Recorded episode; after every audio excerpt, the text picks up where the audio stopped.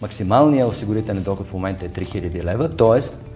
пенсията, която може да получим като най-голямо число, нали, това питаш, е 1200 лева или това е 40% от този максимален осигурителен доход.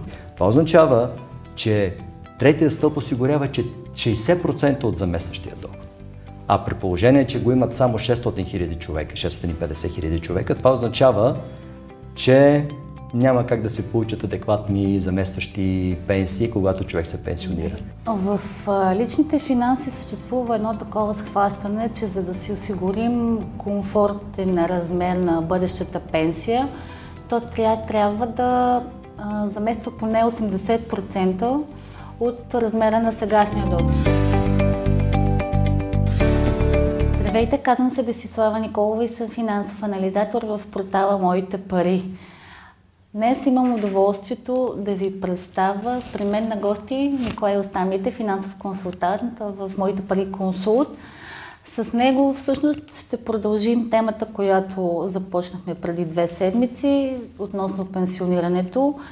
Как да изчислим своята бъдеща пенсия. Как ще припомня само, че в първата част от тази поредица аз ви разказах каква част от заплатата, как се разпределя, в кои фондове за държавно и обществено осигуряване и универсални пенсионни фондове отива. Ники, здравей, добре дошъл. Благодаря, добре завари. А, можеш ли накратко направо да пристъпим към същинската част, както се казва. Можеш ли накратко, ако изобщо е възможно накратко, защото знам колко е комплексна темата, Знам колко можеш много да говориш по нея. Може би няма да стигне едно предаване. Все пак сме ограничени във времето. Разкажи ни а, как можем да изчислим бъдещата си пенсия. Трудно ли е? Ами изчисляването на пенсията не е лесен момент, просто защото периода на натрупване на нашите пенсия, поне по сега действащата пенсионна система в нашата страна е около 40 години периода на потребление 20, така че за да вкараме целият ни принос и всички промени, които са се направили в тези... Включително законодателни. Да, точно това ще да кажа, да. законодателни. Само ще вметна, че в момента от началото на годината Кодексът за социално осигуряване, който касае всъщност Колко как може... Е три пъти е променен. Само, само, само три пъти до сега, да, само за тази година. Да. Просто в Кодекса за социално осигуряване, като започне, има сигурно две страници, само какви промени са се направили от 1999 Включително и на формулата, година. която касае бъдещата получаване да, формулата също се променя. Так, много от нещата визират а, месечния ни принос, който сме дали и за това наистина е трудничко да се пресметне точно. Поради многото с... променливи да, рисково, от които зависи. Все пак, Дай все пак да опитаме. Добре, кажи. Все пак аз ще кажа едно число. Кажи което... от какво зависи. Добре. Да, от какво зависи. Първо зависи от осигурителния стаж така. който имаме през годините.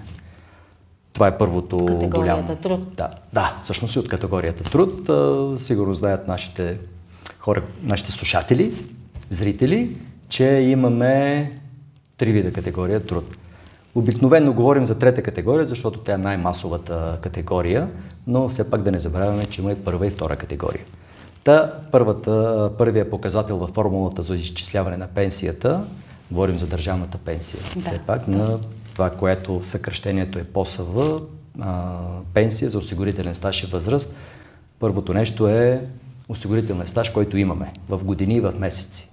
Втория, втория показател е един коефициент на натрупване, така. който в, а, трябваше от 1,1 да стане до 1,5 във времето, но една от промените в Кодекса за социално осигуряване го стопира на 1,2. Имаше доста голям отзвук в медиите, точно поради тази... Да, нямам, не знаем дали няма да се промени в бъдеще и да започне пак да расте този коефициент. Това е втората част. Третия, а, третия показател, който е в тази формула, това е а, индивидуалният коефициент на всеки отделен човек. Това е вече неговия принос т.е. по-скоро приноса му не само като осигурителен стаж, ами какво, върху каква заплата се осигурява през годините. И четвъртия, четвъртия показател, това е средноосигурителния доход за страната, защото и той е важен. Който използва формулата при изчисляване да, размера на пенсията. Трябва да уточня, че когато се изчислява пенсията вече точно, вече сме станали ще изчисляваме пенсията, защото сме вече пенсионери, се взима 12-месечния период преди Към момента на колко е размера на средно В момента е малко над 1000 лева. 1050. 1050 лева беше. Да, за месец юни. За месец юли мисля, че още не е Да, излязла информация. юни, да. За месец юни е толкова. Той расте непрекъснато. Така Да. че това са четирите показатели, които, нали, така като ги изброих, сигурно разбрахте, че има доста доза условности в тях. И затова е трудно да се изчисли Да, пенсията. като приложим и вземем в предвид доходността към вноските към универсални пенсионни фондове, която също е много условна, като вземем предвид инфлацията, която се натрупва за всичките тези години и наистина става картината много сложна. Ами тези неща, когато ги сметнем, всъщност тогава ще получим реалната, реалното изражение на нашата пенсия, защото така или иначе с тази инфлация и с нарастването на средния осигурителен доход за страната расте и нашата пенсия. Сега дали расте покупателната и способност вече е друга, друга тема, защото това зависи от нарастването на темпа на потребителските цени или с други думи от инфлацията.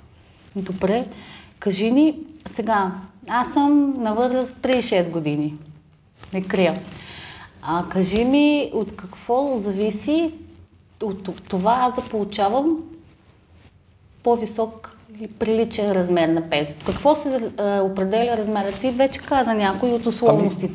От какво се определя размера на бъдещата пенсия, която аз ще получавам? Освен, предполагам, логично е размера на вноските, които правиш през годините. А, много зависи от осигурителния доход на, на човека и колко време, в колко продължително време го плаща този а, доход. Например, в момента в нашата страна по регулация максималният осигурителен доход в момента е 3000 лева, т.е.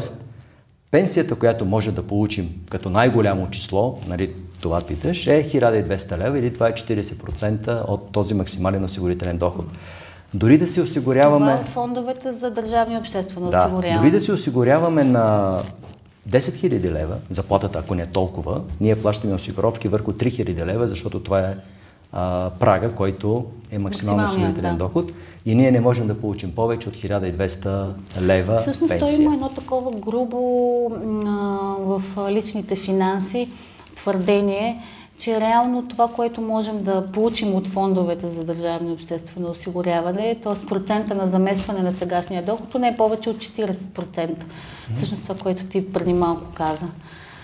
Ами, това е много важно да се разбере, защото пенсионната система в България, по- поне дизайна е такъв, още в началото, когато е замислен като такава, е тристълбова. Така. В момента около осигури...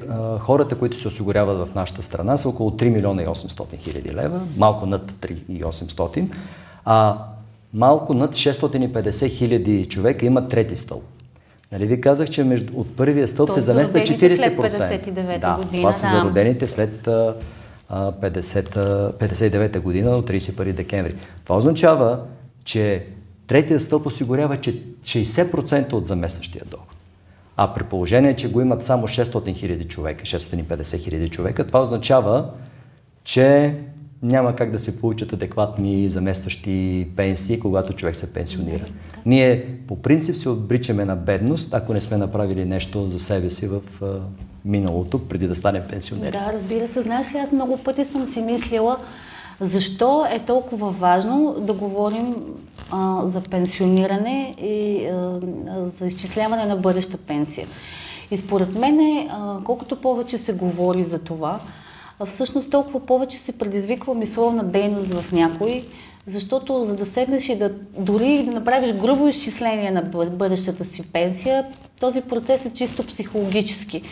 Защото за мен в началото, когато аз го направих лично за себе си, беше шок. Определено, определено се шокирах от резултатите. Това е, което казваш ме радва. Аз мислех, че ме каните да говоря за пенсии заради белите ми коси. не, не, има надежда. А, то е имало надежда, Може би да. е професионално изкривяване.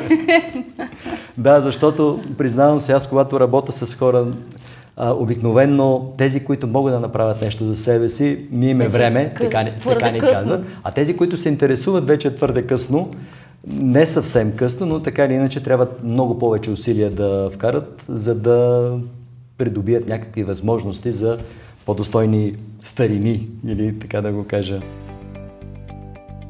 В личните финанси съществува едно такова схващане, че за да си осигурим комфортен размер на бъдещата пенсия, то трябва да замества поне 80% от размера на сегашния доход, който получаваме. Ники, можеш ли да ни кажеш как да постигна 80% на заместване на дохода? Първото нещо, което трябва да направим и да имаме, разбира се, може да не можем да го направим, но да имаме яснота върху а, това дали ще получим 80% от дохода си, е да се осигуряваме върху реалните доходи, защото знаете, че понякога не се получава това. Другото нещо, което можем да направим, е това, че аз говорих малко за третия стълб, но нищо не казах, че в нашата пенсионна система е тристълбова, има и втори стълб, така. който е капиталов а, стълб. Ние, ние засегнахме в началото да, малко в началото, темата за да, а, Така че, а, знаете, че до 2016 година този капиталов стълб за хората, които са родени а, след а, 1 януари 60-та година или след 31 декември 59-та година, той беше задължителен. Това е нещото, което го пише в нашите заплати, ДЗПО, допълнително задължително пенсионното осигуряване. Всъщност идеята беше да осигури допълнителна пенсия към тази, да. която се осигурява от Лошото обаче, че държавата. Да, една сума от 5%, вече в момента е 5%, отива в тези а, управлявани УПФ-та или универсални пенсионни фондове. Но пък за, за сметка на това ни се намалява от а, държавната пенсия, т.е. от първия стълб. Аз доколкото знам в началото, когато бяха въведени универсалните пенсионни фондове, имаше намерение тази вноска от 5% постепенно да нараства с времето. Така беше в дизайн, така е по принцип дизайна така на тази смисълът. тристълбовата система. Даже в началото не беше дори 5%, беше 2% и трябваше всяка година или на две години да, да нараства прогресивно, прогресивно за, за да, да може средствата да се управляват на капиталов принцип. Точно така, така. все повече на капиталов принцип и държавата да абдикира до някъде, нали, в добрия смисъл на думата, от това да се грижи за хората, те да се погрижат сами чрез тези а, фондове, които инвестират на капиталовите пазари. Да. Добре. Последните данни сега излезнаха на Комисия за финансов надзор за доходността, която се реализират универсалните пенсионни фондове. Само държа да уточня, че дружествата за универсално пенсионно осигуряване са длъжни да публикуват по наредба двугодишна доходност. И така извадих 0,58 средно аритметичен размер на всичките 9 дружества за универсално пенсионно осигуряване, двугодишна към края на 30 юни 2020 година. Така, как ще коментираш тази доходност, на какво се дължи? Виждаме, че не е висока, ми нормално да е толкова, поне си мисля аз така, защото все пак тук влиза и тази, тази епидемиологична обстановка, която е в момента. Да. И тези резултати няма как да не се отразят и на доходността на тези пенсионни фондове. В края на краищата тези пенсионни фондове са взаимни фондове по своето същество, и, но просто са регулирани от държавата. А, на тази доходност не е защото много зле се управлява тези, управлява тези пенсионни фондове, а просто защото по регулация а, самите управляващи дружества не могат да инвестират нашите средства, които са в тези фондове, в а, такива инструменти, които имат по-висока доходност. Те да. са силно консервативни Добре. и по регулация... Да, те имат правото само да инвестират в много консервативни инструменти, които Точно реализират така. много ниска доходност. Точно са определени, има член да, в кодик. като съотношение на портфел и така нататък Абсолютно. в наредба. Ма, според теб тази наредба, поне по мои лични наблюдения, е доста стара. А Има... те така? Има ли нужда от корекция? Според теб трябва ли да се промени политика в това отношение, за да може съответно да се позволи малко по-голяма свобода на универсалните пенсионни фондове, за да може да се коригират доходността в посока растеж. Според теб удачно ли е за предприемане на такава стъпка? Ами аз мятам, че този сил, силен консерватизъм а, премахва възможността, а, доходността и изобщо дохода от, тези, от този втори стълб да замести намалението на нашата държавна пенсия от това, че определена част от нашите вноски отива там И за да се компенсира това, Може нормално да е е доходността, идея, да, да, да е доходността да е малко по-висока. А как ще стане тази е, доходност по-висока? Ами просто като се смени фокуса на инвестираните средства в малко по-рискови финансови инструменти. Малко по. Само държа да Ами, уточня да да. кажа малко по-рискови, защото това са средства за пенсия има логика те да бъдат управлявани Така е. по консервативен Така е. начин. Затова използвам този термин, въпреки че в а, финансите малко по, много по не върви съвсем а, точно, но така или иначе смятам, че може малко да бъде по, как да кажа, да им се развържат ръцете на управляващите пенсионни фондове. И другото нещо, което към тях... Положителната страна в това отношение в крайна сметка ще е за потребителите и за хората, които ще Да. И другото е, може да се пипне таксите за управляващите пенсионни фондове да ме прощават. Скандалната тема, таксите на Да. ОПФ-тата. Ами, Така, защото, кажи вижте, сега. когато, когато се говори за една инвестиция, винаги има Да. една дупка между... Реално това, изражение на Да, в реални изражения, защото инвестицията си е инвестиция, тя има някаква доходност, но инвеститора получава друга доходност. Защо е винаги е по-малка от самата инвестиция, а по-малка е защото ние плащаме такси. Добре. Сега, встъпителната такса за един взаимен фонд, в момента ако инвестираме личните си средства и тя ако е 5%, ще бъде шокиращо и никой няма да го направи. Само, че толкова беше таксата в, в началото. Беше, но беше предприе в, точно така, в добра светлина е това нещо. В момента таксата по този много променя се закон, той е по-скоро кодекс, но то си е с силата на закон, кодекса за социално осигуряване. В момента максималната встъпителна такса на управляващите пенсионни фондове в България е 3,75%. И ще намалява с 0,25. Ми, не, няма такава. Намалял, намаляла е колкото трябва и вече няма такава законова разпоредба да намалява още. Това не означава, че утре няма да има промяна. 3,75 и да всички дружества работят. Сега разбира се, че там има една думичка до До. 3,75, така че Което ако... означава максимален размер. Да, това означава максимален размер, така че в зависимост от колко са социално отворени към клиентите си управляващите фондове, може да пипнат тази такса, но това е лично тяхно решение. И другата такса, която обикновено плащаме, то не обикновено се плаща, това е годишната такса управление на фонда, която беше 1% в миналите времена, а сега е вече 0,75%. Това е възнаграждение на фонда, че управлява нашите Да, средства. това все пак е някаква 0,75. Не е, смятам, че е поносима такса и си е нормална тази такса. Та това мога да кажа за, за УПФ. Благодаря, Ники. Много ти благодаря, беше много полезен. Надявам се, че поне в някаква малка степен сме разяснили за вас от какво зависи пенсията, как се определя нейният бъдещ размер. А, очаквайте трета част, която вече ще задълбаем малко повече. Това как да изберем универсален пенсионен фонд. А, Ники, благодаря ти за участието още веднъж.